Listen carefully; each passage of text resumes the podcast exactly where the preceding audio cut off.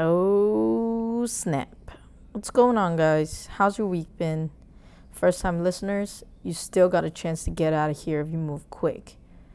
But for the rest of you, forget about it. You're in too deep. Um, welcome to Can You Tell Me a Story, where everyone is allowed to be themselves here. This week is a super fun one. I talked to Mike, who at first you'd think he's an average guy, very normal, but as the conversation goes, you quickly learn that he's actually a super interesting guy and he absolutely crushes it at the parenting game. Um, he's an ex professional poker player, and to be honest, my one and only ticket to Vanilla Ice. Um, he's such a genuine and kind person, and I think we need more of him in this world. Mike, if you're listening to this, I hope we get to play ping pong one day. But till then, please enjoy this episode. If you liked it, please subscribe and tell everyone that you know. That would be a huge favor. Okay. Uh, put on your dancing shoes and let's get to it. Uh, wait a second. Before you guys actually dive into the conversation, please go over to Mike's podcast, Gill Athletics Track and Field Connections, where he interviews track and field coaches around the world. I personally think what Mike is doing is really, really cool, and it would be wonderful if you guys could go over there, show him some support, subscribe, and listen to the stuff that he's working on. Okay, that's it. Bye bye. Thank you.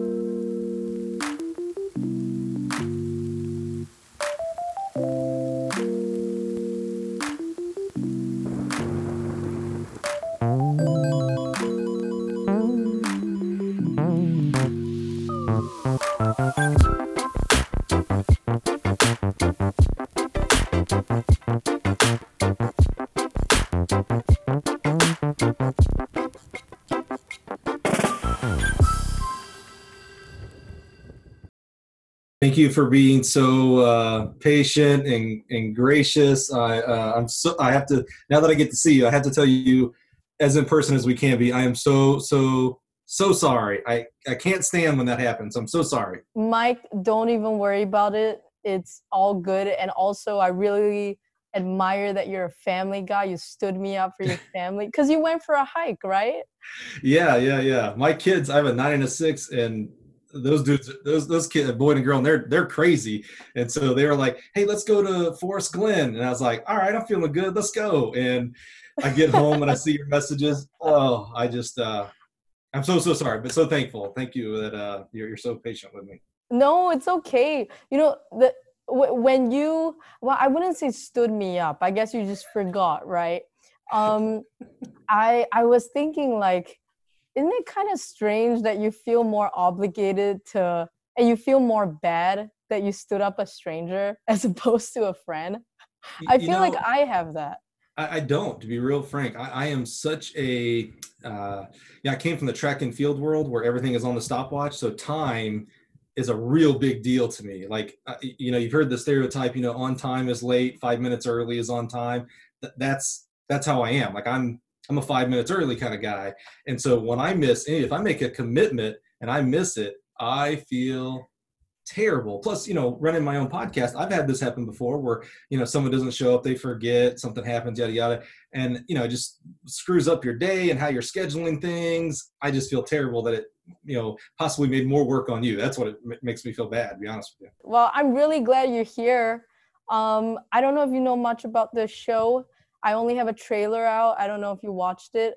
Uh, but basically, it's about me inviting complete strangers to come talk to me. Really, it's really it. more of like a check-in session. You know. Mm-hmm. Well, I guess first it's good to start off on a positive note.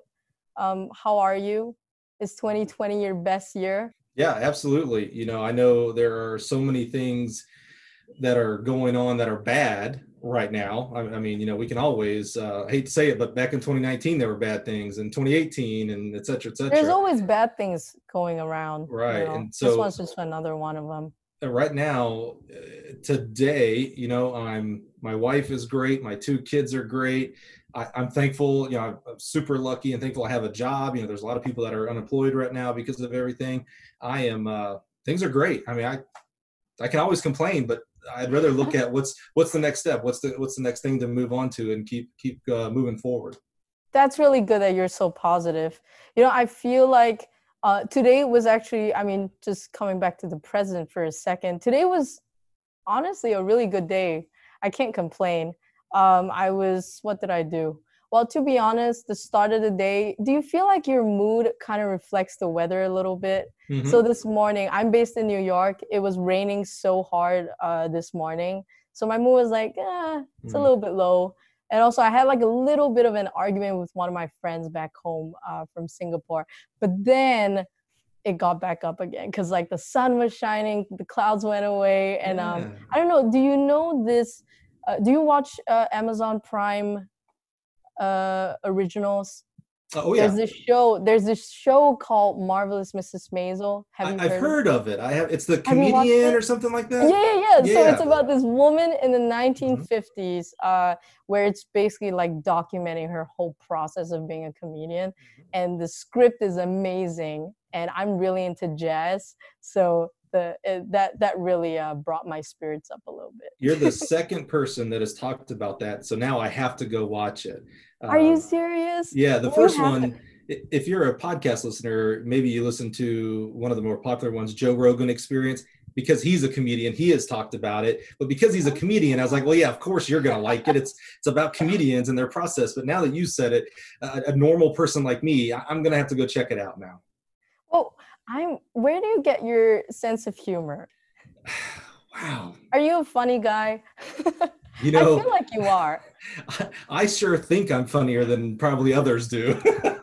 do your kids think you're funny? I feel like that's the benchmark that you have to put yourself against. My kids think I'm funny, but here's the thing my kids have surpassed me. They're funnier than I am. We, our whole family we all unanimously voted our six-year-old daughter is the funniest person in the family. She is Aww. hilarious with her facial features and uh, her little uh, phrases and quirks. She's hilarious. She probably gets it from you, or is mom is mom more funny? Uh, you know, I gotta think: is mom gonna listen to this podcast? moms our moms our grounder, right? Like moms our who keeps us grounded, keeps us in check. Uh, still funny, but you know, she, she also votes my little girl Cassidy and me above her uh, in the comedy. But honestly, in today's world, six years old, you know, we don't raise her. YouTube and Netflix and Disney Plus, that's who raises in, in our neighborhood. That's who raises my kids, man. I'm just here to like, you know, make sure the electricity bill gets paid and she gets a, you know, a new American Girl doll every once in a while or something like that. that's true. That's true. Wait, so what are you guys up to these days apart from work and hiking? That's fun. Yeah yeah you know a lot of our uh, days center around what does the future look like probably like many of your listeners you know when you got two kids one's going into fourth grade one's going into first grade we moved to where we live now just for the schools so it's a big deal oh. for us like we really want our kids in the school system here. And so it's trying to figure out uh, you know luckily my wife works from home so we have some flexibility as far as if the kids go you know have to stay at home the whole time uh, one day on one day off those kind of things. Uh, but you know none of that is ideal because you know virtual uh, learning it's, it's just That's not the hard. same. Yeah, it's not the same. Yeah. Um, so you know we have a lot of uh, concerns about that. I have been taking um, every Friday off for the past. Uh, I think I've got two more to go, so it'll be about nine weeks in a row.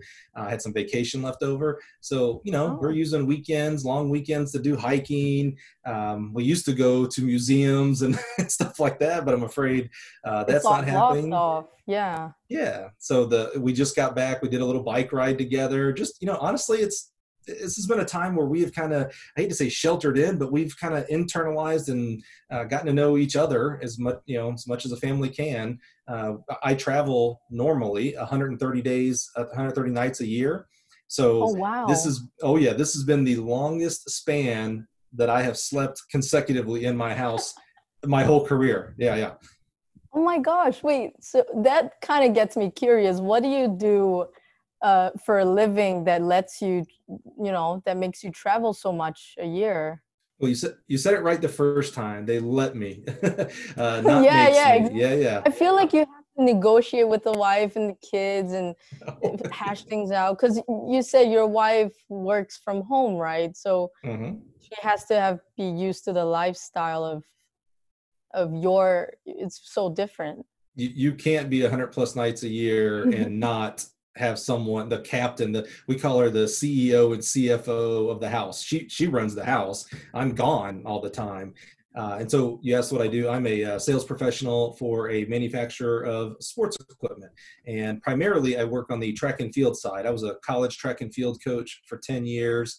Uh, my middle career, I was a professional poker player. And then I came to the company I'm at now as a uh, sales professional, business development manager. I help bring in business through colleges and high schools around the country.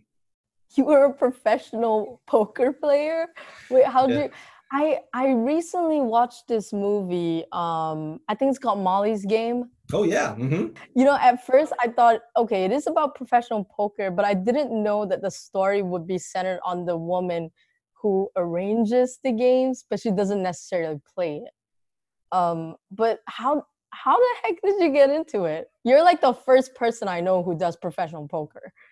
Yeah, most people don't know much about it's you know it's a rare right a teacher and they're the probably the most underappreciated profession in this world but you know we know teachers we know business people we know um, you know the average guys and gals in, in private sector not many professional poker players yeah wait did, did your daughters know that you you were a professional poker player? They did. My I have a boy and a girl, and both my kids know. Oh, sorry. Yeah, no good. No worries. Um, they know because I started early, early in my career collecting a chip from every place that I play, and so now at this point, I've played over 350 different uh, casinos and card rooms and things like that, and so they're all framed up uh, in, in individual um, 100 they're about 99 chips per frame. So there's four frames around the house that have all these different chips. And so you know when daddy comes home from a trip and i went to a new place there we, we get we open up the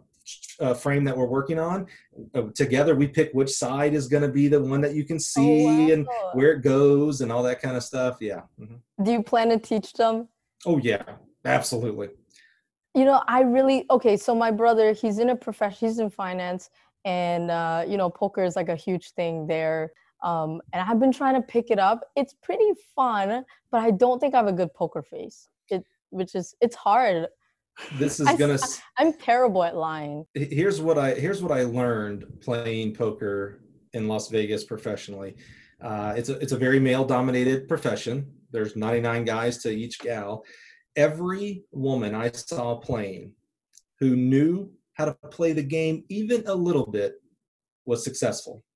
What what does that say about women versus men? There's two kind there's two kind of guys. There's really three kind of guys, but there's two main kind of guys that are at the poker table. There is the um, not sure the word, but the the braggadocious. The uh, uh what is she doing here? I am going to run her over. And they just try to bluff, bully, steamroll, and a smart woman poker player just sits back and waits until she has a good set of hand and takes the money. That's one type. The second type is what I call the Romeo. He, remember, it's 99 guys to every one woman. So a woman shows up, she's automatically the most prettiest woman at the table because she's usually the only pretty uh, woman on the table, right? So then you get the Romeo, and they're usually the drinkers, by the way. Actually, the, the bully also drinks a lot, but the Romeo thinks, I'm going to woo her, I'm going to flirt with her, yada, yada. And he just gives all of his chips to her. It's it's amazing. The, the, to the smart, again, you didn't even get to know poker a lot, just a little bit, and you can be successful.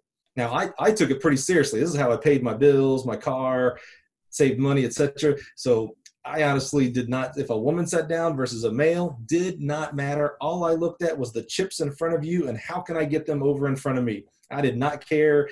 I didn't want to date you. I didn't want to become your friend. I was going to ask which category do you belong to? yeah, no, I'm the third. I am the guy. I, I, I, we're we're a small, small breed, but we're the we're the true professional poker players. We are. It's there to make money. It's that's what we're there for. We can go flirt at the bar later. Uh, if we want to be bullies, we can go somewhere else and be bullies. I- I'm sorry, no matter what you you chose to sit down at the table. So my job is to separate you from that money. That's really smart. Honestly, like you can't really I mean, even outside of poker, you can't really find people who have that much focus on on one thing. Are you always that kind of Mhm. guy? The one that does one thing really, really well and or you spread yourself Yeah, thin? I'm, I'm, yeah, I'm more of the guy. You know, one of my kind of calling cards through business and when I was coaching, uh, and even in the world of poker, is the uh, my capacity to do a lot is a lot. I, I'm not the perfectionist, meaning I, I'm gonna do 100 things. I am going to get 94% of each one of those things incorrect or uh, correct. I mean, I'm gonna be wrong six percent of the time. So if you expect to be right all the time, I'm not your guy. But if you want someone who's going to be able to work on 7 8 9 10 20 things at a very high level just not perfection then i might be your guy and that's where i've had success with business and like i said poker and coaching the, the whole nine I can imagine your your poker face will come in super handy in your sales profession now. A- absolutely yeah 100% Well, I, I just wanted to remind you because I feel like I don't do this enough with the the guests that I bring on. Um, when was the last time you had a sleepover? that's a how that is like okay out of the 100 questions i could have guessed you would have asked me I wouldn't have got it on the 101 or 102 even. When was the last time I had a do boys even do that anymore? You know, I don't know. You know, my nine-year-old boy, we haven't done sleepovers yet, but I don't know why. I don't. Maybe because I, I don't know if it's because nine. You know, his friend said is eight eight years old to ten years old roughly. I don't know if they just don't ask. Like, well, my little girl, she's six, and I don't think we would do a sleepover at six. But when So she turns nine, hmm will her nine-year-old friends and will she ask for sleepovers i don't know yeah that's a good point the last sleepover i had this is i'm cheat a little bit is we uh, put the tent outside you know like a camping tent Yeah. so we did the tent outside in the yard because we can't go camping and i'm not a big camping fan anyway and we let the kids sleep outside. So they kind of had a sleepover with the stars and the deer and the rabbits. We kind of live near the country so they get a lot of critters and stuff that come over. That's so cute.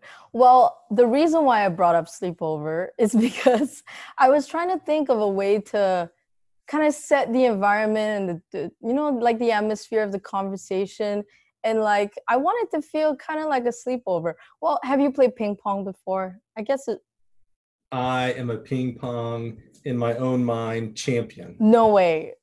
I love ping pong. When you come to New York or wait, where where are you right now? We're in Illinois, about three hours south of Chicago. Champaign, Illinois. We're uh, University of Illinois.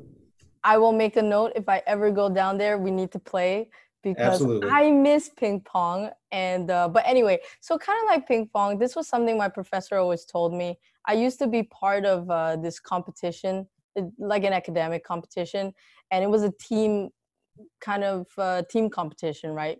So there's five of us, and when I first joined the team, he told us the best way to win this game is to treat it like ping pong. You kind of have to, you know, you hit the ball, the other person Mhm. hits the ball, and you guys kind of create like a well oiled, become like a well oiled machine.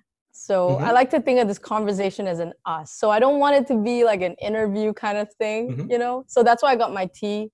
I'm, uh, I'm wrapped up I was in my going to ask you. I was going to ask you, what are you drinking? And did you go to Yale? I see it's a Yale coffee mug there.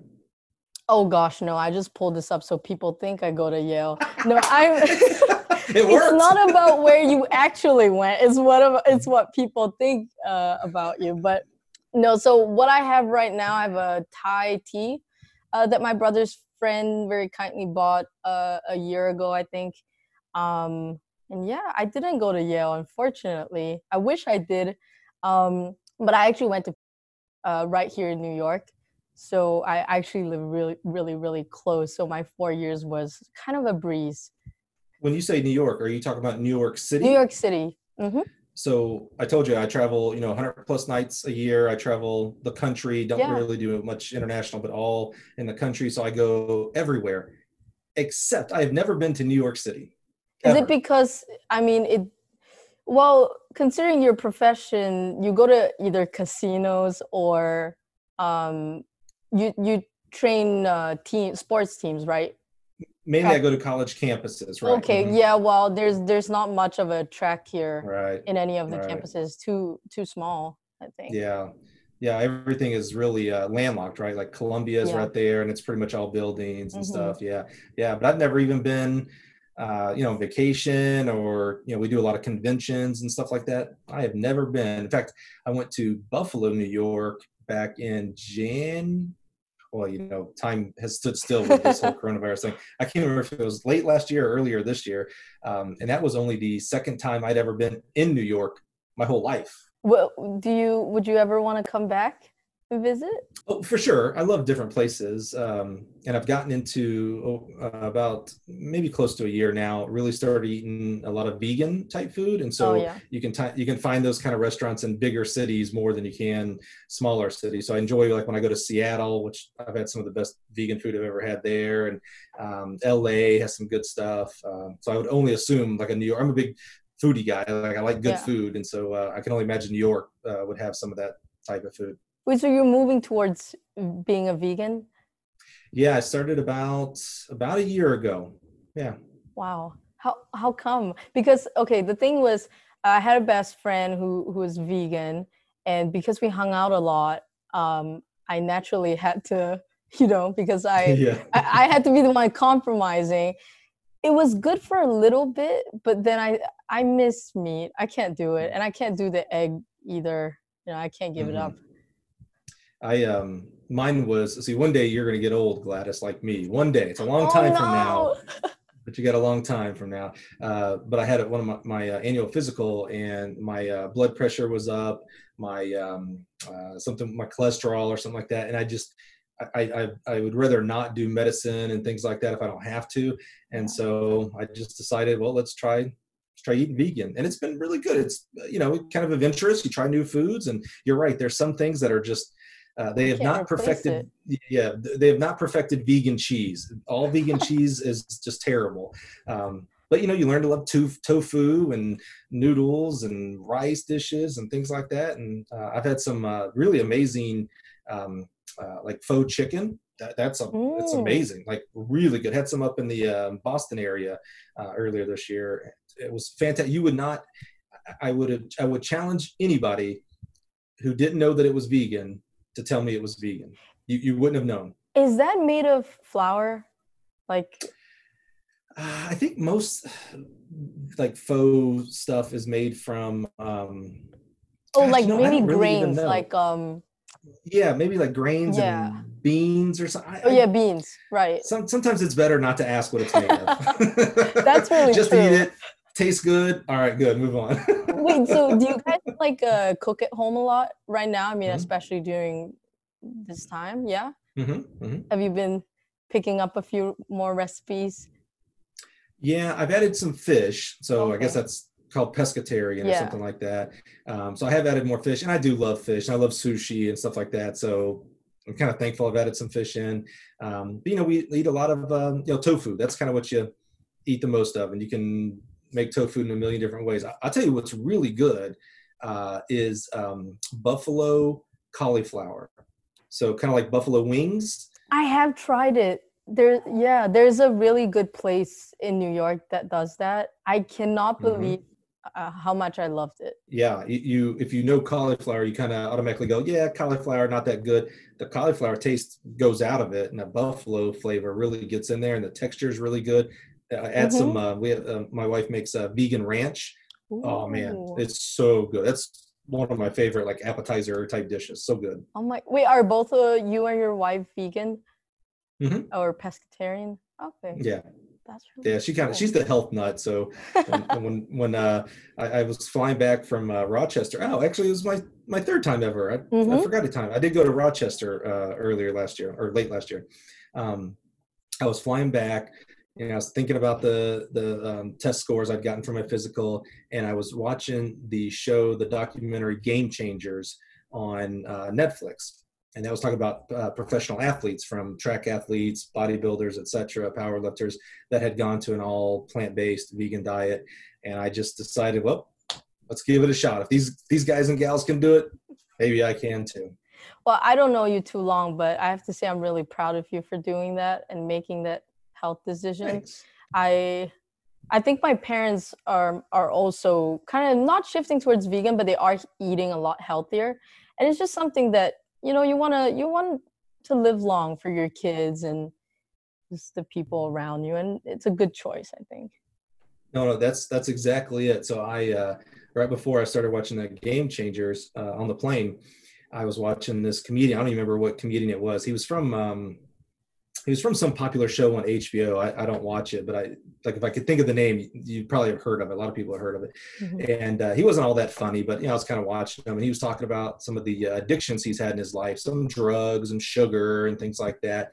And he uh, he told this story. He says, uh, you know, when you become a parent, uh, it's easy to say, and almost every parent would say this, you know, that they would die for their children, right? You could probably hear your own parents saying that, like, man, if if I ever had to choose, mm-hmm. I choose my kid, right? Uh, he goes, he goes, I decided I was going to start living for my kids, that I wanted to be around to see my kids graduate high school, college, marriage, grandkid. And that yeah. really hit me. Like, I'm not an emotional guy. Mm-hmm. And I remember I was sitting there. Luckily, no one else was sitting next to me on the plane. And I was like, nope, don't, cr- no, no tears, no tears. That's me too. When I watch a scary movie or emotional movie, I make sure to dim the lights and cover my face. what What's the scariest movie you've ever watched? Oh my god! Oh. See, you got me with a sleepover. Yeah, I get to get okay. you. here's a here's a good one. Let me think. So I'm a scaredy cat. I can't really deal with uh, ho- horror movies in general. But I have to tell you, during this pandemic, I was so bored of being at home that I just I can't believe I'm resorting to watching horror movies to like to like inject Feel some kind something. of interest in my life. Exactly. So, you know, I watched um I watched Cabin in the Woods. That one was pretty good. I I don't like the ones that's like straight in your face paranormal paranormal activity type mm-hmm. of thing. I prefer more like there's a story underneath it. Um, so so Cabin in the Woods was one. Uh, have you heard of this one? It's like a Swedish cult. Uh, I think it's uh, Summer. I think it's called mm Midsummer. mm You've never heard of it? Oh dang, it's so mm good. And the the amazing thing is it's shot in bright daylight and yet it still gets you. Interesting. Yeah, yeah. it doesn't do any of those dark um, you know, the, kinds right. that you know. Or Insidious, that one was terrifying too. Uh, yeah, I haven't seen. I've heard that one. Yeah, I haven't seen that one. I, am with you. I like the. um I don't like the gore ones. You know, the yeah. old uh, Jason and Fred. I liked them when I was a kid, but oh, now the, I'm like, yeah, the slasher movies. Yeah. Right, right, right, right. Um, what's the one on Netflix? You made me think of it when you said Cabin in the Woods. It's like House on Haunted Hill, or it's a Haunting of Hill House. Haunting of Hill House. I watched that Loved too. It. I totally forgot about that. You know, so my uh, brother's friends were over. So the thing is, I live in the living room. And uh, I like when they walked through, I didn't know they were coming in. I was literally in my sheets alone at home, which is kind of sad when you think about it. And I'm just like screaming when they walked in because it was right when uh, the ghost came out. I was like, God damn it! Oh my god, it's so good. it has a plot to it. It's the character development was good. The only scary movie series that's like I like I'm, I'm legit scared. You, you, mentioned like paranormal and stuff like that. Yeah. Uh, par- paranormal Activity. It's you the only. That? Oh man, I I couldn't the first it. The first time I watched it, we tried to do the whole set the scene. You know, we yeah. turned off all the lights and had the popcorn. My wife got up, said I can't I can't watch it. She started doing the dishes, had the light on, and and honestly, inside because the light, you know, uh, kind of an open uh, house plan, yeah. so the light was shining. I was like, oh, thank God that light's on. Like, Is was, that the, in was, the first ten minutes? Uh, yeah, it went long. Oh that's for God. sure. Yeah, yeah, yeah. And then I've watched all the other the sequels, Paranormal Two and Three and whatever. But I legit, no kid. I'm a 43 year old man. I'm not tough or anything, but like I'm secure. Yeah. And I legit can't watch it unless it's in the middle of the day with the the the shades, you know, open. I, I have to know that it's daytime and everything is safe. It it legit scares me. The thing with Paranormal Activity that gets me is the fact that it's so real and I just can't exactly. I don't want to see something sliding out from under my bed because my I wish I could show you maybe later. I have a underneath, you know, some beds they it's just you're fully secure, no boogeyman's gonna pop out because there's no space, but I have it. That's it. That's a that's, That's- why it scares me. It's like that. This could pretend my house could be haunted. Who knows? Exactly. I mean, it might happen. You know, uh, some guy with a hockey mask. That's probably not going to happen. Yeah. You know, but this other stuff, it could happen. That it. to- Like I said, it's it's the only movie ever, and, and I'm so stupid. I still watch them. I still like, oh, got to watch part two, and just make sure Oh it's my daylight, and I'll be okay. Jesus Christ. That's no, I can't do that.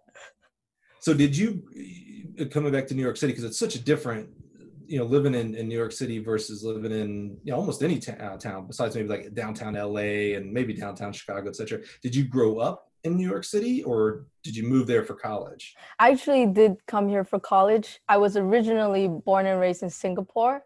Hmm, Um, and I'm very lucky because I'm pretty sure my parents wouldn't have sent me here if my brother, uh, my older brother, wasn't here. mhm. Um, so he, you know, he kind of felt out the place and he thought it was okay. So um, my my parents were totally cool with me coming over, and especially because we live so close to the school, they they felt a little more safe. Mhm. Uh, but Did he go to school there too? oh, uh, so I went to. Uh, no, my brother went to Oh, Um, yeah, he's five okay. years older, so he's been working for for a while now. I'm 24, Yeah. uh, okay. so I literally just graduated a year ago, I think, um, and have been working since. Yeah, What what did you major in and what do you do now? I did economics, um, which it was. I have to say, if I was in Singapore, um, and this is another thing, was I didn't really appreciate education at the time before I came here, um, and I didn't do really well for my exams. Uh, but I was very lucky because I took the SATs. It was the last one that I could take before you know, like the window of opportunity closed Yeah. and I managed to get in here and I, you know, did something that I loved, which was, you know, knock on wood, really lucky because most people don't get to do that. Otherwise, I would have been stuck in a major that I wouldn't have enjoyed in Singapore, and that's uh that's very painful for me. Yeah. Are you? I, I have a question. Are you Mhm. someone who can only do something if they love it? Because I feel like I'm I'm that way. No, you know, you can I- push I, have through a yeah, I've got an understanding that you know life is not all about only what you can do. You know, maybe uh, what you love to do. You know, maybe only people. I don't even know if this is true. I was gonna say only people who are like ultra ultra rich, like billionaires, like they could maybe make a decision and say, I'm only gonna do what I want to do. And and then honestly, I'm not sure it would be the passion would be there. You know, we, we have to have downs to have ups. You know, we have to we have to frown to smile, uh, or there is no comparison there. So you know, sometimes you got to slog through stuff and get it done. And I think that makes you appreciate when you get to do the things that you do love and have passion for. Uh, you know, the hill gets higher. It makes you appreciate it even more. When did you get so smart, Mike? yeah, I'm still striving for that. Wait, were you like this in your twenties? You you, know, I- like you kind of you come across as someone who's kind of got it figured out. you know s- some people have to grow up early because of life circumstances right? Maybe they have to start taking care of a sibling when they're 14 or 15 things like that. I didn't have that uh, necessarily but i did start coaching track when i was 19 years old. I started coaching at a high school in chicago and so here i was 19 and i was in charge of other 14 15 16 17 18 year old kids. Uh, so it just it was an automatic like oh i have to you know i have to be the adult Yeah, 19 years old. And then uh, quickly went into coaching college at the age of 20 same thing. There was 18 to 22 year olds. I was one of the coaches. You just you, you, it's just the role you're in. And so you you play the role or you don't and then you fail. Mhm. uh, so i decided to play the role and just okay got to be an adult got to be an adult. Doesn't doesn't mean i didn't make stupid decisions because even adults make stupid decisions but uh, you know you just start working and start doing what you love and have some fun So wait, so you never had a job that you were uh, on the fence about, and wow, you got in early into track. hmm How how did that happen? Were you a athlete yourself before getting? Well, it, it's a it's disrespect to call it's disrespect to other athletes to call me an athlete. Don't be modest, Mike. Come no, on. no, no. You know, I, I, while I've not been accused of being modest very much, this is not modesty. I was an absolute terrible track athlete. Grew up in the state of Alabama. Uh, was just terrible. I mean, just just terrible. Not only did I not hit any kind of genetic lottery, like even if I would have been, even if I'd have been coached well, I still wouldn't have been any good. I also was not coached well, so I had the two against me. Um, and so um, moved to Chicago to study engineering actually and the scholarship I was on, I had to like my first year was basically free. Like if I decided to quit after my freshman year, It was fine. Yeah. we- walk away, right? If I start my classes my sophomore year, if I have to drop out at any time after that, I owe everything back. Uh, and this Mm. was at a time the school was just under thirty thousand a year. Sadly, that's a good price nowadays. That was really expensive back then. Yeah. And so at the end of my freshman year, I had really, I was doing computer engineering. I had really busted my butt to learn programming and things like that. And it just was not happening at all. Um, so I uh, was living in a fraternity house and literally outside the window of our pool room uh, was this high school, the football field in the high school. And I was like, you know, I missed track, even though I sucked. I was like, you know, I kind of liked it. So I called up the uh, head coach one day and was like, you just need someone to volunteer? Like I'm going to drop out of school and go find a job. So, you know, maybe a couple days a week, I can just come and help out. Uh, and luckily uh, he was like, you know, actually I'm looking for a full-time assistant. And I was like, I'm your guy. Yeah. yeah. He, he retired the year, uh, the very next year and I became the head coach at 19, 20 years old, whatever it was. Yeah. So you had that kind of coach DNA stuck in you. Yeah, but also, you know, some people would call it luck, some people call it fate, karma, etc. You know, I'm uh, Christian. I, I believe God was just watching my back the whole time. Um, you know, what made me call the track coach? I, I played football. In fact, I was probably a better football player in high school than I was a track athlete. Mhm. Why didn't I call the football? Why did my passion Yeah. go towards track? Why did he retire the very next year? Why does this school? It's a, it was um, a Catholic, a private school in the Chicago Catholic League. Uh, I was not a teacher. I worked. In fact, I started working midnights downtown as a security officer just so I could coach in the afternoons. Uh, why did they let this 20 year old kid coach their track? They should never. It was a terrible decision. Well, I don't know what in the world they were thinking, uh, but they did. And then one of my kids is being recruited. Uh, I introduced him to a small school in Alabama. Uh, that kid ends up going to a different school. That coach says, "Well, you know what? Do you want to coach college? Like, I, I need I need help down here, and I can pay for your your school." So they paid for my entire undergrad to come down to Troy University in Alabama, and I got to coach, and they paid for all my schooling. So I was taking classes on the side, coaching in the afternoons. Did you just all- continue? Sorry, did you continue engineering? Oh gosh, no, no, no, no, no, no, no. You avoided so, it like the plague. One hundred percent. So when I was going to Troy University, and and uh, have you? You probably haven't. You living in New York, grown up in Singapore. You've never heard of Troy State, Troy University. Mm-hmm. How, how, how, dare you, Gladys? It's the greatest school you in the whole what? wide world. Right after this conversation, I'm gonna Google the heck of it, out of it. There it is. the way I prove that it's the number one school in the in the world for me is my son's name is Troy. I named my kid after that school. Yeah, yeah. Are yeah. you serious? Wow. Yeah, my, my, my wife was super stoked that I didn't go to school at like Quinnipiac or uh, anything like that. She's like, okay, Troy, that's It's a decent boy's name. yeah, yeah, yeah. um, Wait, so, so it sounds was- like you you had like some life changing experiences there. oh, yeah. It, I mean, Gladys, you moved to New York City from Singapore. That's a pretty life changing experience, It right? is. It is. Okay, I have to I mean that's that's what life is. That, that's that's all life is for for most people. I shouldn't say for most people. For some people, certainly some people's life changing experience is to stay in the same town that they grew Mhm. up in, uh, and that still can be life changing. It's it's all about what you uh, what influence you want to have over your sphere. Your sphere does not have to be the quote unquote huge. You don't have to be the uh, head football coach of University of Alabama. You know, that's a big job, right? Or the Mhm. president of this or owner of a company. You could be in your own sphere, in your own neighborhood, in your own um, apartment block. I don't know how people live in New York City. I just assume you don't have a neighborhood. I don't know. I could be wrong. Accurate. Yeah, yeah, yeah. in okay. I've seen. I've seen shows and movies. So that's that's my whole New York City experience. Honestly, when I came here, that was all I had. All the movies. Was the TVs and movies? Yeah, Yeah, yeah. exactly. Let me tell you, complete contrast. It was it was totally different. You do not. Oh, I, just- I always thought when I came here, I feel like I'd be in a movie wherever I go, and like, but uh, no, it's kind of disgusting here. But I, I assume you go to Times Square to eat every meal. I think that's the only place that has food in New York City. I have no idea, no clue. Oh, and everybody goes to shows. You go to Broadway or whatever. Have no musicals. That's expensive and honestly i didn't really get into it. Um i i did enjoy a couple though. It really depends on the story. Not everyone's fantastic Have you seen Hamilton?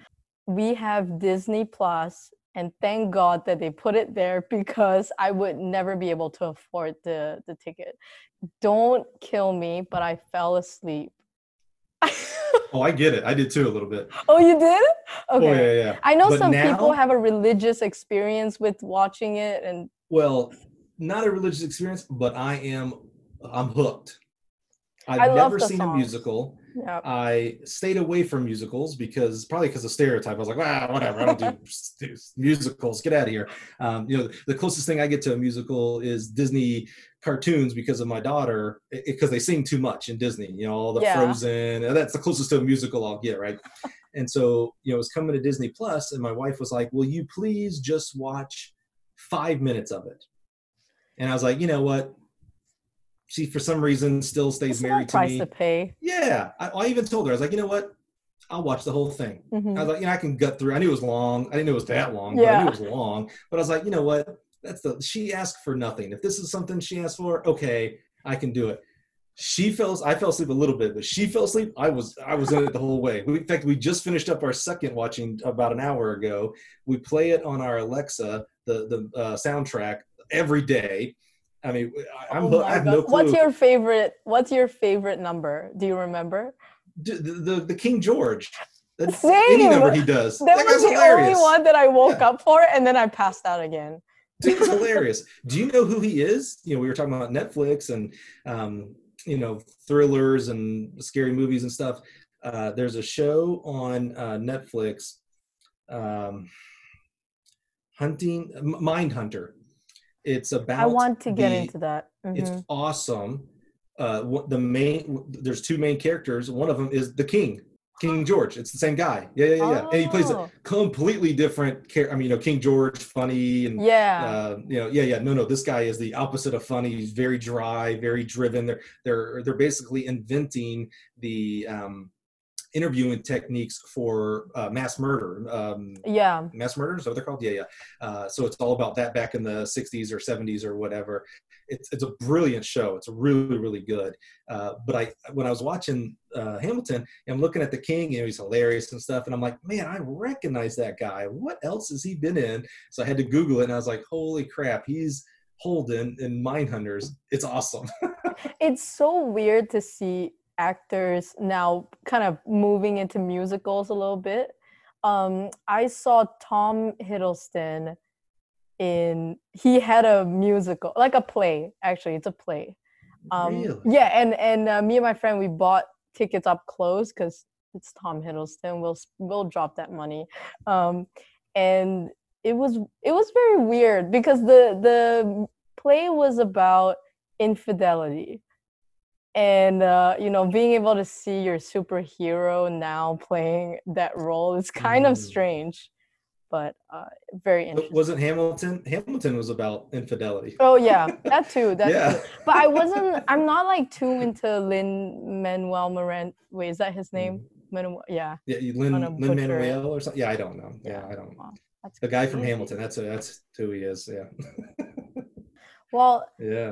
for someone who is willing to come on Zoom and talk to a complete stranger, with honestly, if I if I were you, I don't know if I ever answered to that Reddit post, but I need to ask you: Are you an adventurous guy? I would say no.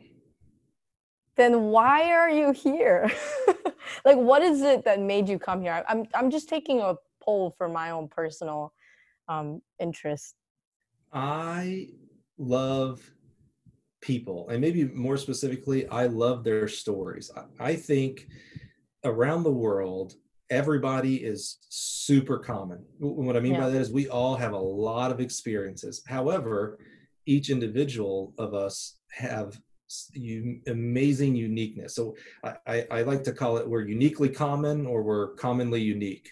Um, you know, maybe some of the things that, you know, Gladys, you're a 24 or yeah, 24 year old woman living in New York City, originally from Singapore. I'm this dude who grew up in Alabama and lived in Illinois, a professional poker player, yada, yada. You- think on, on paper, you would go, two people could not be any more different, right? Yeah. I mean, there's no, no commonality. They would never be able to hold a conversation.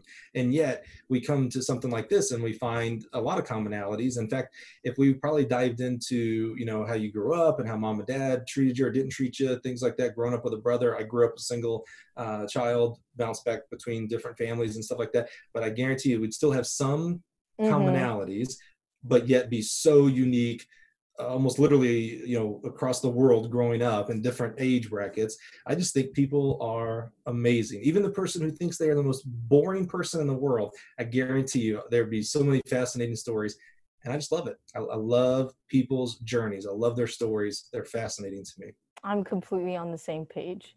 And that, yeah, that's really the reason why I wanted to do this project in the first place. It's because in New York, it's hard to make friends if you don't have an excuse. And the podcast is my excuse. So I think Wh- if I didn't have how- this, we would never have. how would you answer that question are you adventurous I think I am. I think I've grown more adventurous.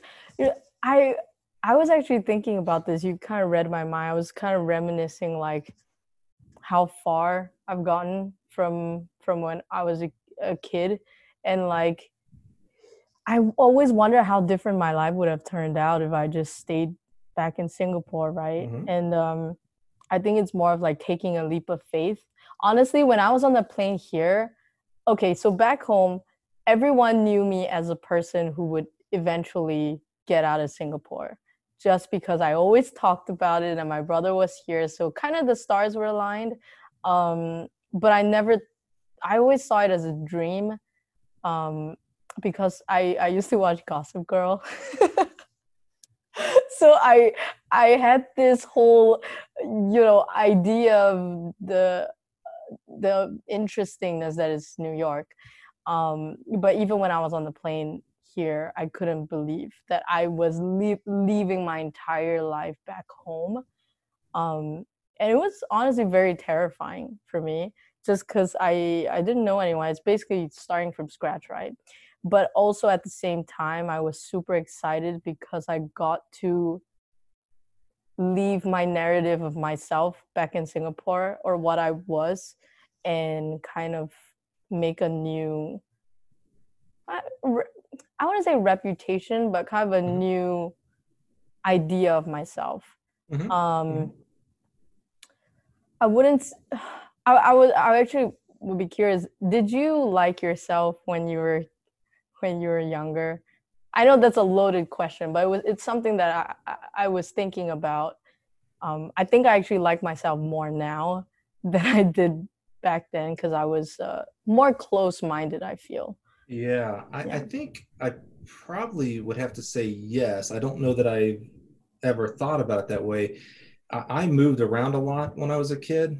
Um, Amy, my wife, and I were a couple years ago. We were talking. She grew up in a very like she lived in the same house since she was like six years old, that kind of thing. Uh, so we kind of did a quick count. Like I kind of went through my head of like, okay, kindergarten, first grade, second grade. We got up to high school. I did go to the same high school all four years, but from kindergarten to eighth grade, I went to 20 different schools. wow Yeah. So every year, every year I moved at least once, and some years twice, and a few years three times. So I guess I uh, the, the reason I'd say I, I think I had to have liked myself is I was always the new guy. I was always the stranger.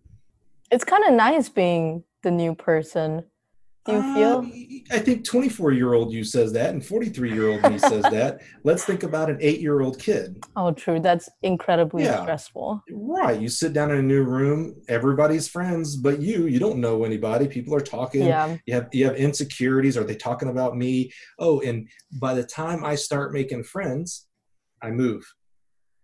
And this Wait, is so you always stay in one school for just like a couple months? semester. Yeah. hmm Is it, uh, if you don't mind me asking, is it like family reasons? Mhm. You're, Yeah. My, my mom was, uh, you know, it really depended on where she was in her life at that point. Was she married to someone uh, so she thought she could, you know, raise a boy? Um, if not, you know, was her current boyfriend or her husband willing to have another child because they probably had kids themselves?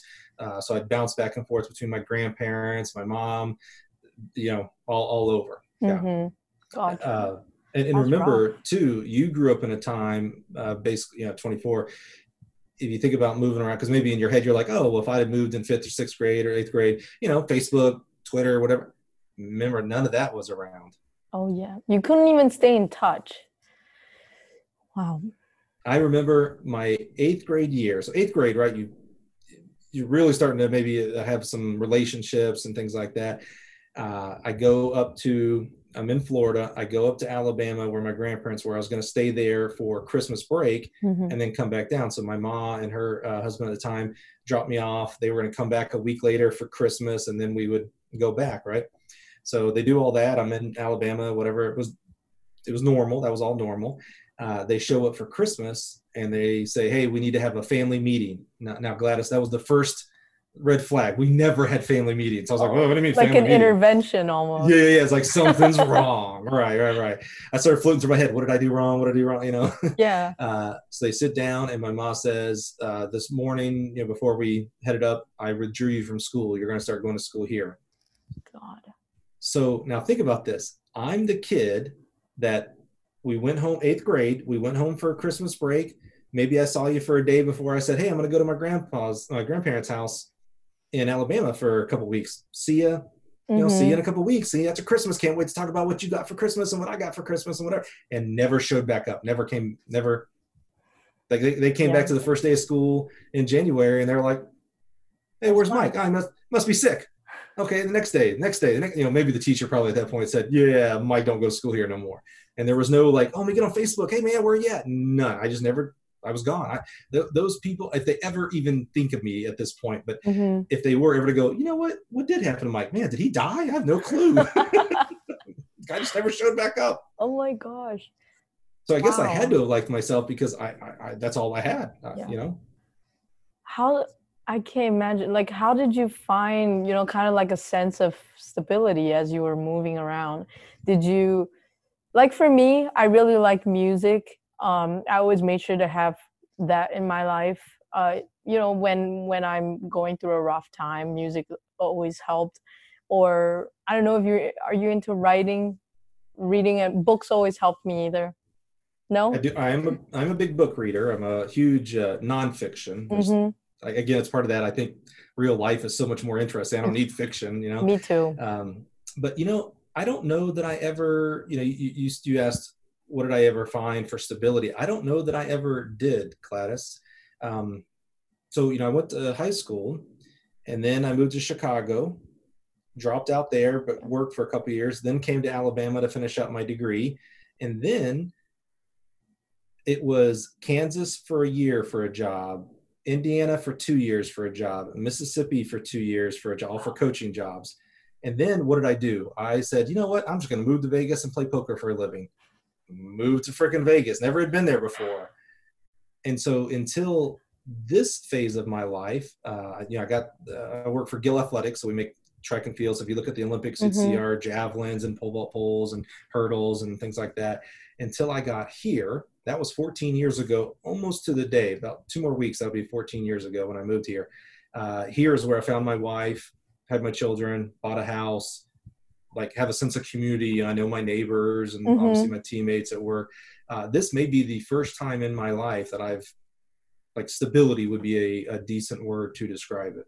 So in a way, you were kind of forced to be adventurous, Uh, right? you yeah. to. Well, you know, in, in I was forced through high school because Yeah. you know I didn't have any say so, but I didn't have to move to those different jobs, and I certainly didn't have to move to Vegas. Mm-mm. the, the, I was at Mississippi State; they loved me. It was all good. I I, I quit them; they didn't quit me. So um, no, maybe maybe I've always been searching for something, and I don't know what that something is. Going back to your professional poker player days, I'm Mhm. really curious. Was it a dangerous time for you? It could have been. Yeah, I, I can So- imagine. Yeah, you're, you know, right now in today's age, and with jobs and things like that, we're very digital with our money, right? Like you, I don't know, you probably don't even carry much cash Oh, around no. it if you do at all. right? Barely. Yeah. Yeah, I didn't either. I was a, you know, I, I paid everything with credit card, paid it off every month, things like that. You know, back then I probably still wrote checks, even though now I like who writes checks, right? but when you're playing poker, it is the exact opposite. You are all cash. Huh. So I would, you know, I eventually got to games where I'd play where I'd have anywhere between ten and twenty thousand dollars sitting in front Just- of me. In a big suitcase. Uh, no, no, that's the, the wads of hundreds, man. Oh my God.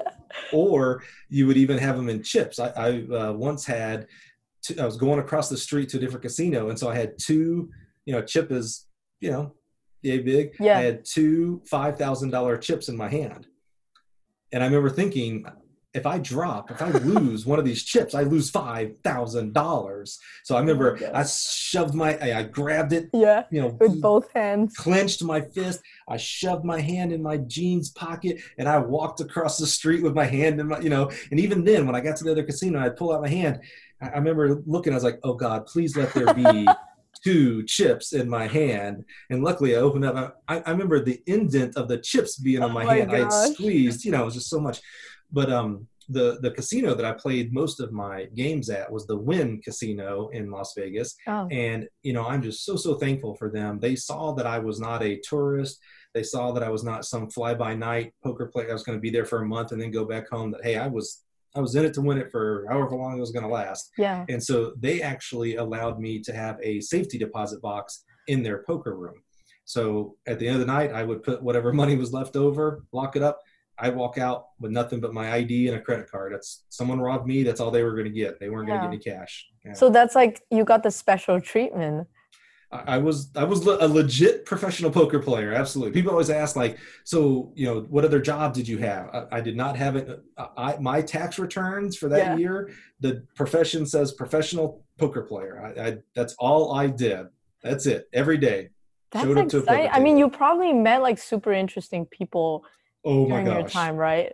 Yes, absolutely. You won't name drop. I respect that. But can you give me a glimpse into the types of people that you met? Because they're probably like eclectic from all walks of life, right?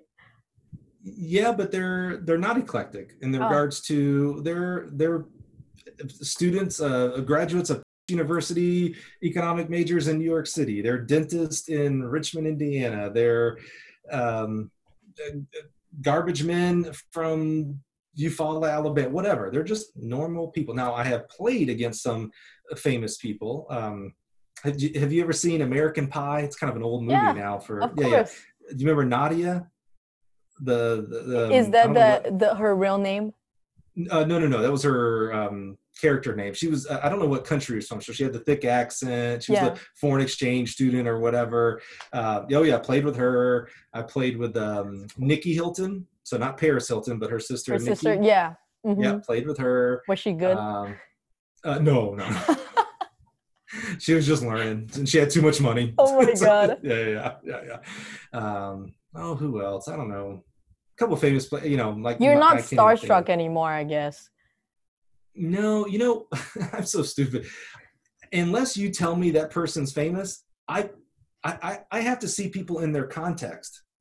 Yeah, Like, that's me. I- I- here's the example I always give, and no one believes me. It hasn't happened yet, but I can't wait till it happens. So, you know, I fly around the country. So I'm in the um, Admirals Club, the airline clubs and stuff like that because I'm in the airport a long, long time. And there's tons of uh, famous people that go in and out of them for privacy reasons, etc. I tell people if Michael frickin' Jordan walked into the Admirals Club, unless he was wearing a Bulls jersey, I would not recognize him. He would just be another guy in a Oh suit, or God. I wouldn't. I just unless someone said, "Hey, man, that's Michael Jordan," I'd look and be like, "Yeah, okay, maybe it is. I'm not sure."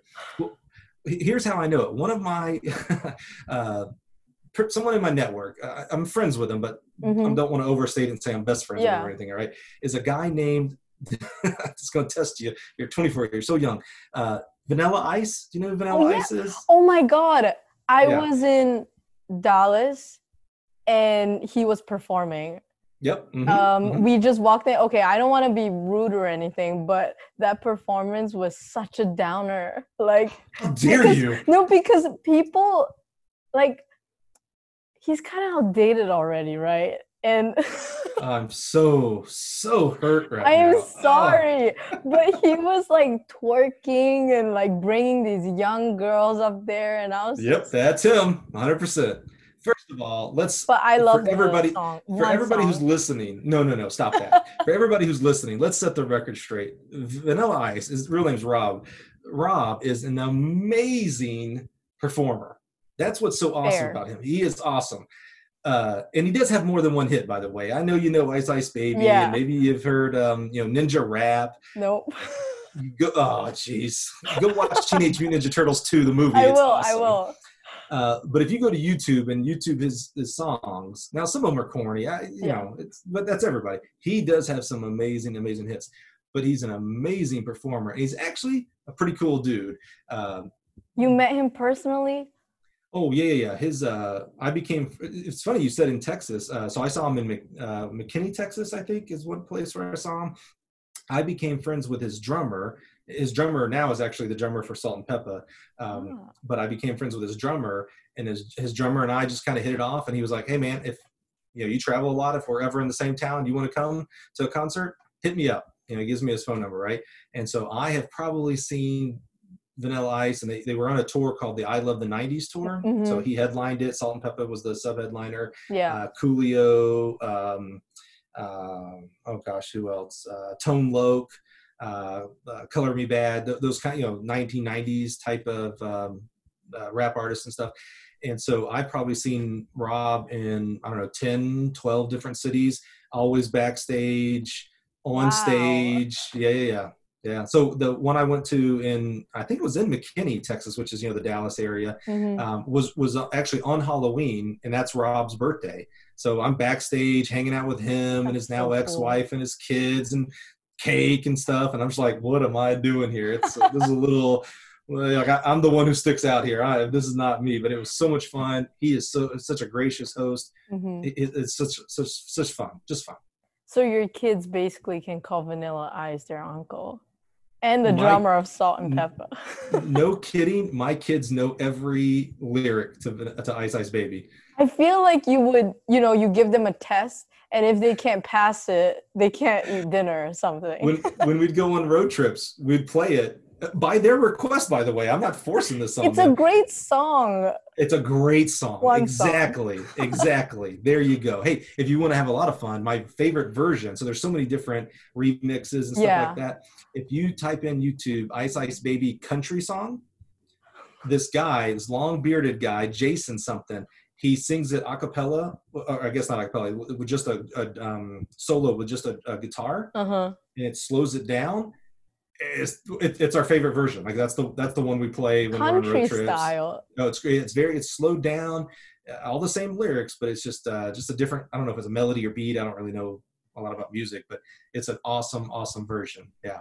Dang. All right. You you got me back into because I'm a '90s baby. I need to explore my roots. Okay, right. hold on. If you're a 90s All right, you baby, go. hold on, hold on, hold on. If you're a 90s baby, so my boy Keith, he's my he's Yeah. the drummer, right? So he goes to Salt-N-Pepa. They uh Salt-N-Pepa breaks off from the I Love the 90s tour Yeah. and starts a um oh gosh, mixtape tour. Listen to this one now. So me, we saw him up in Chicago, backstage the whole nine. Here is the lineup for the mixtape tour. Um, Naughty by Nature, Hip Hop Hooray! Oh, come on, I'm sorry. hold on. You're Keep definitely not going. gonna. Keep you're going. definitely not gonna know. You're not gonna know Tiffany. You don't know Debbie. Uh, not Well, Debbie Tiffany, Gibson. who you gotta say the?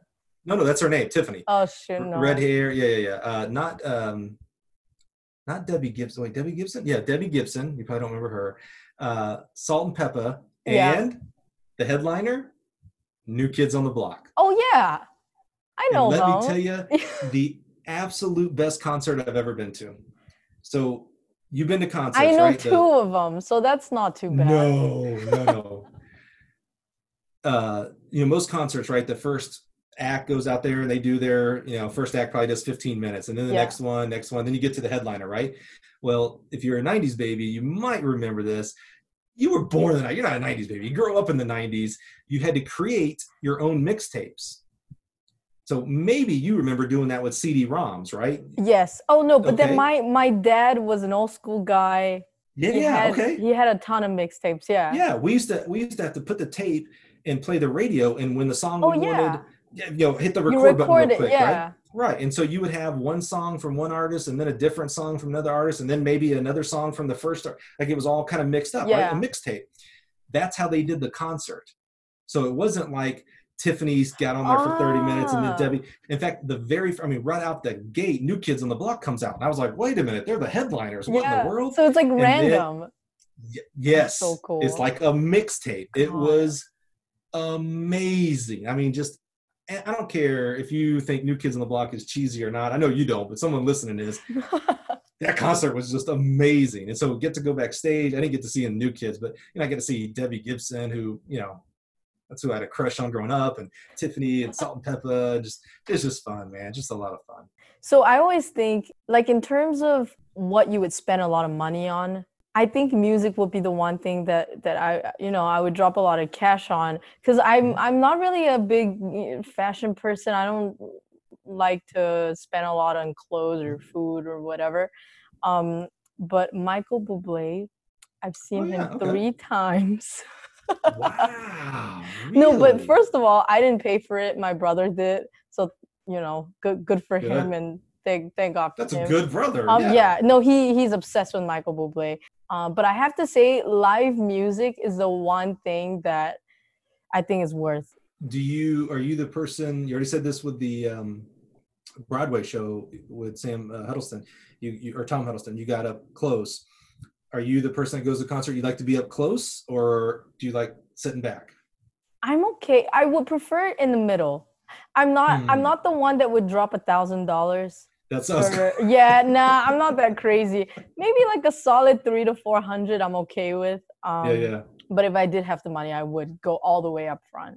who's the ultimate person or band that you want to see that you haven't been able to see live like John ultimate, like- Mayer. Really John Mayer is my number one. He's a fantastic performer. I've seen every single one of his YouTube videos and yeah live uh, performance. But the I- you know, I wanted to go on his tour recently, but then I couldn't find anyone to go with me, and I was so sad yeah. about it. But it's okay. Hopefully, he'll continue to make music. Um, uh, yeah see now what's funny is as Gladys is to John Mayer, I am to Vanilla Ice, right? Because a lot of people make fun of John Mayer. yeah. Uh, You know, he has one song or whatever. Oh my God, are you kidding me? His whole album is amazing. Okay, Wait a minute. You said that about Vanilla Ice. I know, I know. Wait, you don't like John Mayer, or you only no, like one fine. song? Okay. no, he's all good. I, I can't even name a song, but like I know a lot of people make fun of him. I'm sure I know a song, but I'm I'm terrible at like, oh yeah, so and so sings this. I'm just like, oh yeah, I love that beat. Okay, cool. Actually, me too. I don't really Yeah. remember the name of it. yeah, yeah, yeah. I'm not real good at that. I'm definitely not good at lyrics, unless they're Vanilla Ice lyrics. Wait, can you you can rap the whole thing? Oh, well, in my sleep. Get out of here. Of course I can. All right, maybe We're not doing air. that. Yeah, off air. I I, knew where that was it. going. so here's the thing. I I like rap. Um, okay, well I say that, but really I'm only into Eminem, which is kind of fake. But still, Oh, What? no, no, no. No, he's not fake. Like Eminem's the only rapper that I know and He's love. cool. Yeah. Wait a minute. you um, like Hamilton? Yeah, but I, you know, I don't memorize the lyrics like I did. Yeah, but that's for, rap. for Eminem. I know. People but that's say rap. That's probably the only Hamilton- reason. Sorry, people say Hamilton is the gateway for kind of white people to enjoy Mm-hmm, sure. rap, which Hey, I think that's is what it takes. true. If that's what it takes, that's what it takes. That's probably why I like Hamilton. I, I if it was any other musical, I probably wouldn't have liked it. I certainly didn't like it because of history. I'm not a history buff by any imagination. But the yeah, the lyrics, the beats, man, I love it. The the little, I mean, just the way they they write the lyrics, the um the callbacks, the way Yeah. they do it, the callbacks to even uh, other rap art. You know, there's uh, Notorious B.I.G. lyrics in there. There's some uh, Rakim, KRS One. There's different types of um, you know kind of homages uh, honoring those It's so uh, rap artists. I skilled, love right? it. So skilled. And they so give skilled. tribute to. hmm I I get it. Well, Mike, I have a question. If if your kids wanted to become professional poker players, what would you tell them? Uh, good luck. oh, you would support it? Oh, 100%. I don't care what my kids Ah. do as long as they're happy.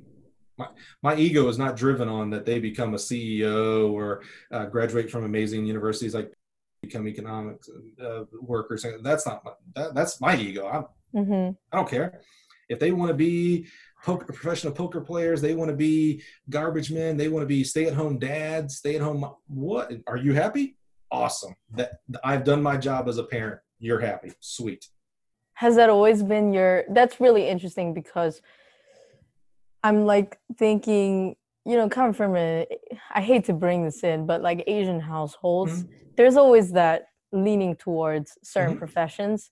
Mhm. Um, and you know, I I want to become a a parent like you, you know, someone who prioritizes their kids' happiness over everything else.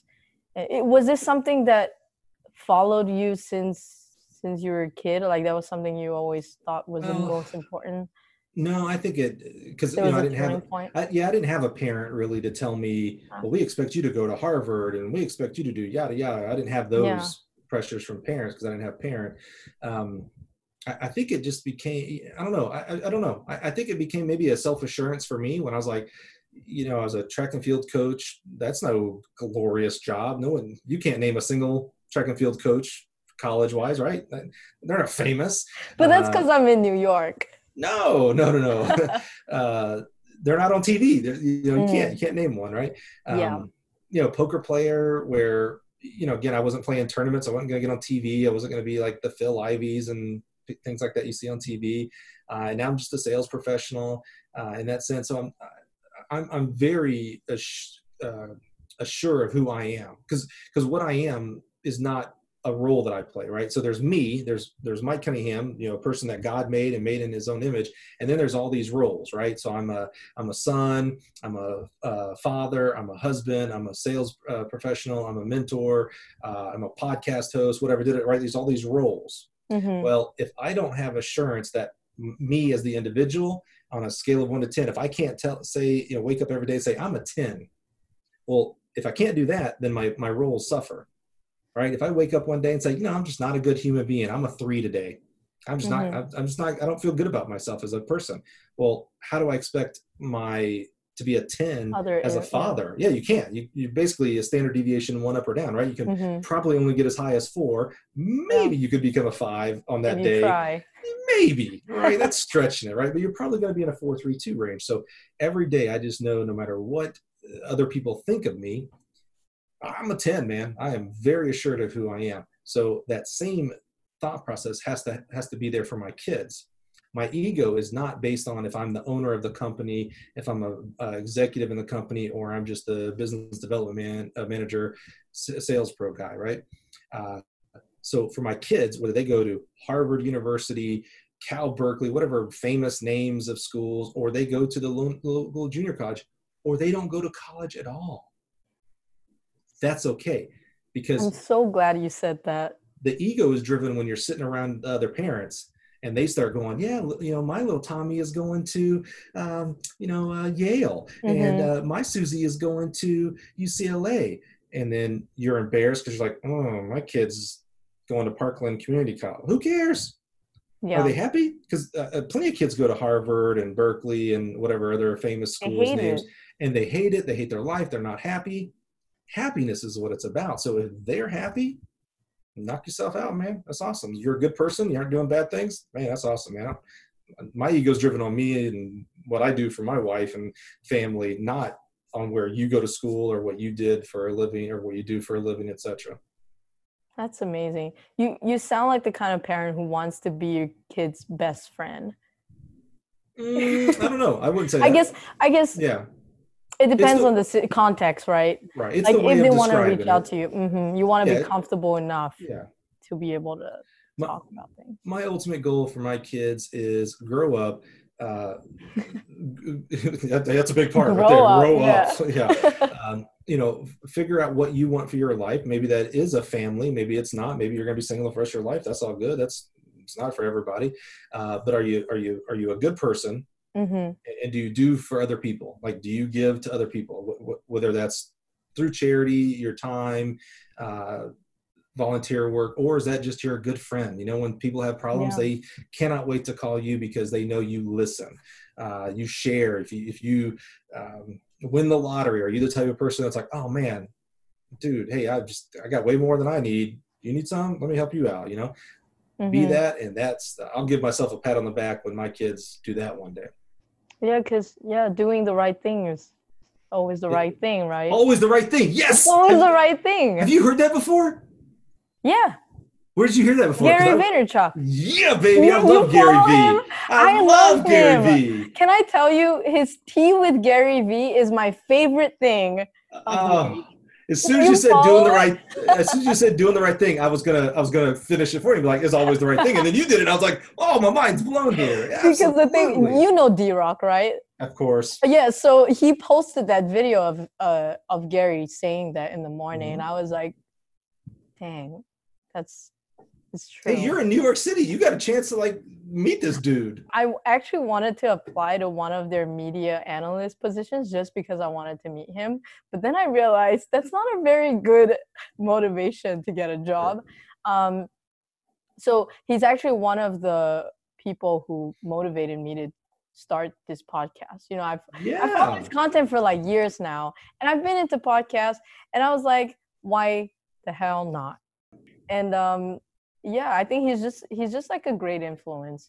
here's what impressed me with him. Now he is in Mhm. 2020, uh, you know, million times more fire, popular yeah. than he was say in like 2015 but in 2015-ish so somewhere around there uh, i tweeted at him about something and he responded. And i was like and Oh, he still he still had a million followers. It wasn't like he was nobody back in 15 Yeah. but it's like holy crap. And then he he tweeted something about uh, something about books does someone want some kind of book or whatever email me. And so i emailed him. I'm in the airport i remember this. And within five minutes i got a response from him saying yeah yeah here's the books i was thinking about. I really was talking about this da, da, da. and i was like this dude has he, uh, he still had the uh, very uh, Vayner Media, so he's still running a you know millions of dollar operation. Um, Yeah. millions of followers. I was like, and he still answered me. That is what I aspire to be. I want to be the person. I don't care, and you know, I have no followers. You tweet me, you deserve a response. You email me, you deserve a response because you're a person. You have you're a person of value. Yeah. Who am I to say that you're not important enough for me to respond to? Get out of here. That, Yeah. drop that ego real fast. I he love that you follow him. people one on one. Yeah, which is, you know, the, yeah. No matter how high you get on paper, he recognizes that you're a human. and he's the kind of guy that doesn't know the impact he has on globally. I think he knows, but you know he doesn't because like you know you said he kind of helped you. I don't want to say motivate you, but you know there's the reason why you do the podcast, things like that. Like so, I have people, you know, coaches, uh, former athletes, etc., talk to me all the time. And they're like, yeah, you know, I really want to start a podcast or I really want to do X or Y or Z. And I'm like, all right, so what's stopping you? Well, I haven't got this yet. So, you know, it's not going to be perfect and it's not going to do. And I'm like, perfect. Like, first of all, who the F is perfect? I was like, I've seen so many people who have so many great ideas that never get started because of perfect. Mhm. Get started. You'll get better as you go along. But That's what you always told me on Reddit, even before we met. You always, I, I loved how you were so encouraging, and you always said, you know, um, just do it. Great. absolutely. Yeah, 100%. I, I really, I really, really appreciate it uh, because you were actually one of the first people that um, I was supposed to set this up with. Are, Um, are you and calling me out? Are you calling me out there because I stood you up? You, you're bringing it back full at all. circle, full circle here. Not at all, because I actually want to give you a compliment because you were the one who suggested to do this over Zoom. Hmm. And then when you said that, I at that point I was overthinking with you know what medium to use, and then you were like, you were just like, do it over Zoom. The quality is good, and uh, ever since then I've done it like five five times. And Awesome. Good for you. And it's really like made me just get in there, and Good That's for you. Absolutely. When I have to thank you for that. absolutely when uh when coronavirus hit so for my industry where i live in the track and field world right so march 15th is kind of when it all imploded right that's when the nba stopped and all this kind of stuff Yeah. uh, me and all of us little track coaches we were at our respective national championships. So uh, for NCAA, you know, there's Division One, Division Two, Division Three. I was with all the Division One coaches, um, like Buffalo and, and those kind of schools, right? Syracuse. We were all in New Mexico, literally. Yeah 48 hours 24 hours from having the national championship the big you know the super oh, bowl wow. of indoor track and field. And there was a d2 meet that was going on and a d3 meet and they pulled the plug right? Oh my god everybody go home. All that so we do all the equipment all these pole vault pits high jump pits hurdles standards we put it all up looked great and they said all right we'll take all your toys and go home. We're not having a meet right? Mm-hmm. at the same time or roughly the same time they canceled the entire outdoor season. So if you imagine as a coach your whole job is to coach kids in college, yeah. right? Well, you have nothing to do. You can't even go to the office, right? They closed colleges and universities down. So yeah. a bunch of college, a bunch of coaches started doing their own podcast. And a couple of them had me on because you know I was doing our podcast from our, our um, from through our work as well and mm-hmm. I started like putting them on, like doing, you know, I had a couple of Zoom meetings with a couple of them saying, Hey, here's what I've learned. You might want to try this X, Y, Z. And I had someone ask me, hey not from not from work someone outside of work um, why are you helping these guys out? Aren't they competition? Like because we're all interviewing the same people and we're all doing track and field etc and i said competition? Well, first of all you know what they're doing? They're building an audience of people who like track and field who also listen to podcasts because you know you shrink in the audience exactly. every time you do something like that. I was like they're not our competition. People want to listen to all kinds of podcasts. And, and, by the way, when these guys and gals go back to coaching, they're probably going to do less podcasts, which means I'll, you know, the mm-hmm. listeners will siphon over me. It's like, but no yeah. way. I, so it's just, building an audience first and then. Mm-hmm. Absolutely. I, I, just did a LinkedIn article where I uh, highlighted all the different track and field coaching podcasts and links and all that kind of stuff. Uh, it's like, man, uh, if I can put you on, well, that's just going to help track and field better, which is just going to help our business Mm-hmm. Like, why in the world would I?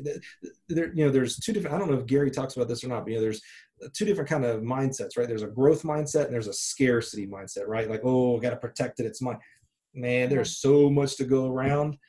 So much to go around. If, if I can help you to do this podcast, if, if I can help this podcast so that you interview someone that changes your life, whether it's a new mm-hmm. job, a new location, a new relationship, whatever, all the four. And even yeah. here's what's even better about it, Gladys. I'll never know right? Mm-hmm. I mean, it, uh, the odds being what they are, I will never yeah. know the positivity you get from this podcast. But I'll just know, hey, I put positivity out there, and hopefully something came came of it. If I do enough positivity, enough good things will happen. That's that's really really smart. You got to run into Gary I, Vee, man. Come on, honestly, New York City. if I did, I will Photoshop your face into Technology is here, Mike. This is oh, what we're here to oh, man. do. You Don't can experience Gary Vee through the photo.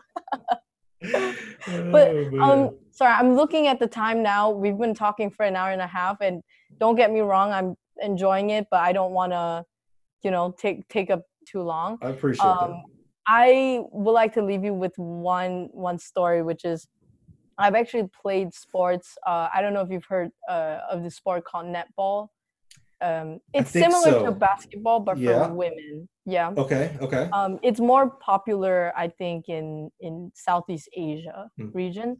Uh, but anyway, so I played it for I think ten years. Wow. And yeah. So you, this is a legit sport for you. Okay. Okay. Yeah. Yeah. But the the sad thing is they don't have it here mm. in, in the U.S., which is fine. But I have to say, uh, my netball coach really changed my life. How so? Um, one of them. I, I had like a, a couple of them. She taught me that she was a little bit um, unorthodox. So usually the coaches that I experienced was just all about pain and mm. practice, mm. but she focused more on teaching your mindset mm. and then making you practice. So she actually explained why doing this move would make sense, whereas the others mm. were more of like do mm-hmm. it and and don't question mm-hmm. it um and so she really taught me like you said to have that growth mindset and i really carried it with me unconsciously mm-hmm. subconsciously till now uh, so i have to say i really respect what you're doing and i think you're really making a difference in, in the kids' lives. I love that. That you. I love that story, and I appreciate you sharing it with me. Uh, what was that coach's name? Oh, I uh, I'm not Oh, okay, that's fair. No, no, comfortable to say. I- no, no, that's yeah. fair. I, I, I believe so much, and I live in the track coach world. I believe so much in the positive impact of coaches in our society. Have you ever? Uh, are- you okay? Tell me, uh, male or female? I think you might have said Female. Yeah. Have you Yeah. ever told her what you just told me? Like, hey, coach, you. Hey, all right, I'm gonna challenge you. We're not in contact anymore. It's 20. All right. it's all right. 2020. Get out of here. Twitter, email, phone calls, Fair enough. Zoom, smoke signals, whatever. Fair enough. you will make her her year get a hold of her even if she doesn't remember it doesn't matter right it's just hey coach i just want you to know that out of the maybe thousands of people that you have worked with for me you have done dot dot dot and you know I, I, the things that you taught me back then i use them today by doing bop, bop, bop, bop, bop. I just wanted to say thank you it will it'll blow her away because we take that for granted sometimes right Yeah. we take for granted some of the positive things that teachers and coaches and parents and siblings strangers do for Yeah. us sometimes and we're real quick to talk about the negative right like meaning you know we're, quick to write a neg- uh, negative review online or uh, you know that person Yeah. No one's leaving good comments because they're just happy and they move on, right? then you do it i'm challenging you Gladys do i pronounce your last name eng yes. gladys eng i'm challenging you figure out how to get a hold of her. You know how to get a hold of someone who knows someone who knows someone who knows her. And you just tell her exactly what you told me, and you will you'll blow her away, man. You will make her day. It'll be awesome. I have no excuse. You're right. You figured out how to contact some stranger in Illinois to talk about parenting and Hamilton and House on Haunted Hill or whatever else. You have the ability, no excuses. Go make her day. I promise you. All right. Well, thank you, Mike. I I really, really appreciate it. Hey, thank you, man. I'm so just so blessed that you just sit down and, and Yeah. spend your time with me, man. It's a lot of fun. Of course. Did you enjoy the sleepover? I didn't do it. the first sleepover. I made those kids do it, man. I can't handle that stuff. I'm too old for that stuff, man. Never too old to have fun. no, honestly. exactly. I agree with that. Mhm. Hey, I do got to get down for dinner. However, before we go, I'm challenging you, Gladys. Yeah, we pinky swore. Go find that coach somehow. Get a message to her. Let her know what the impact, the positive impact you made. I, I, I told you, I'm a big, huge believer in the positive impacts of coaches. Uh, and that this coach obviously made an amazing impact on you. You deserve it. You owe it to her to let her know that what she has been working on her whole life matters. Yeah, It matters. that's true. All right. mm-hmm. I will tell her. Promise you. I'll send you an email. Let me know. All right. right. Thank you so much, Thanks, Mike. Gladys. Have a great. Have a good one. Yes, ma'am. You too. Yeah. Bye bye. Bye-bye.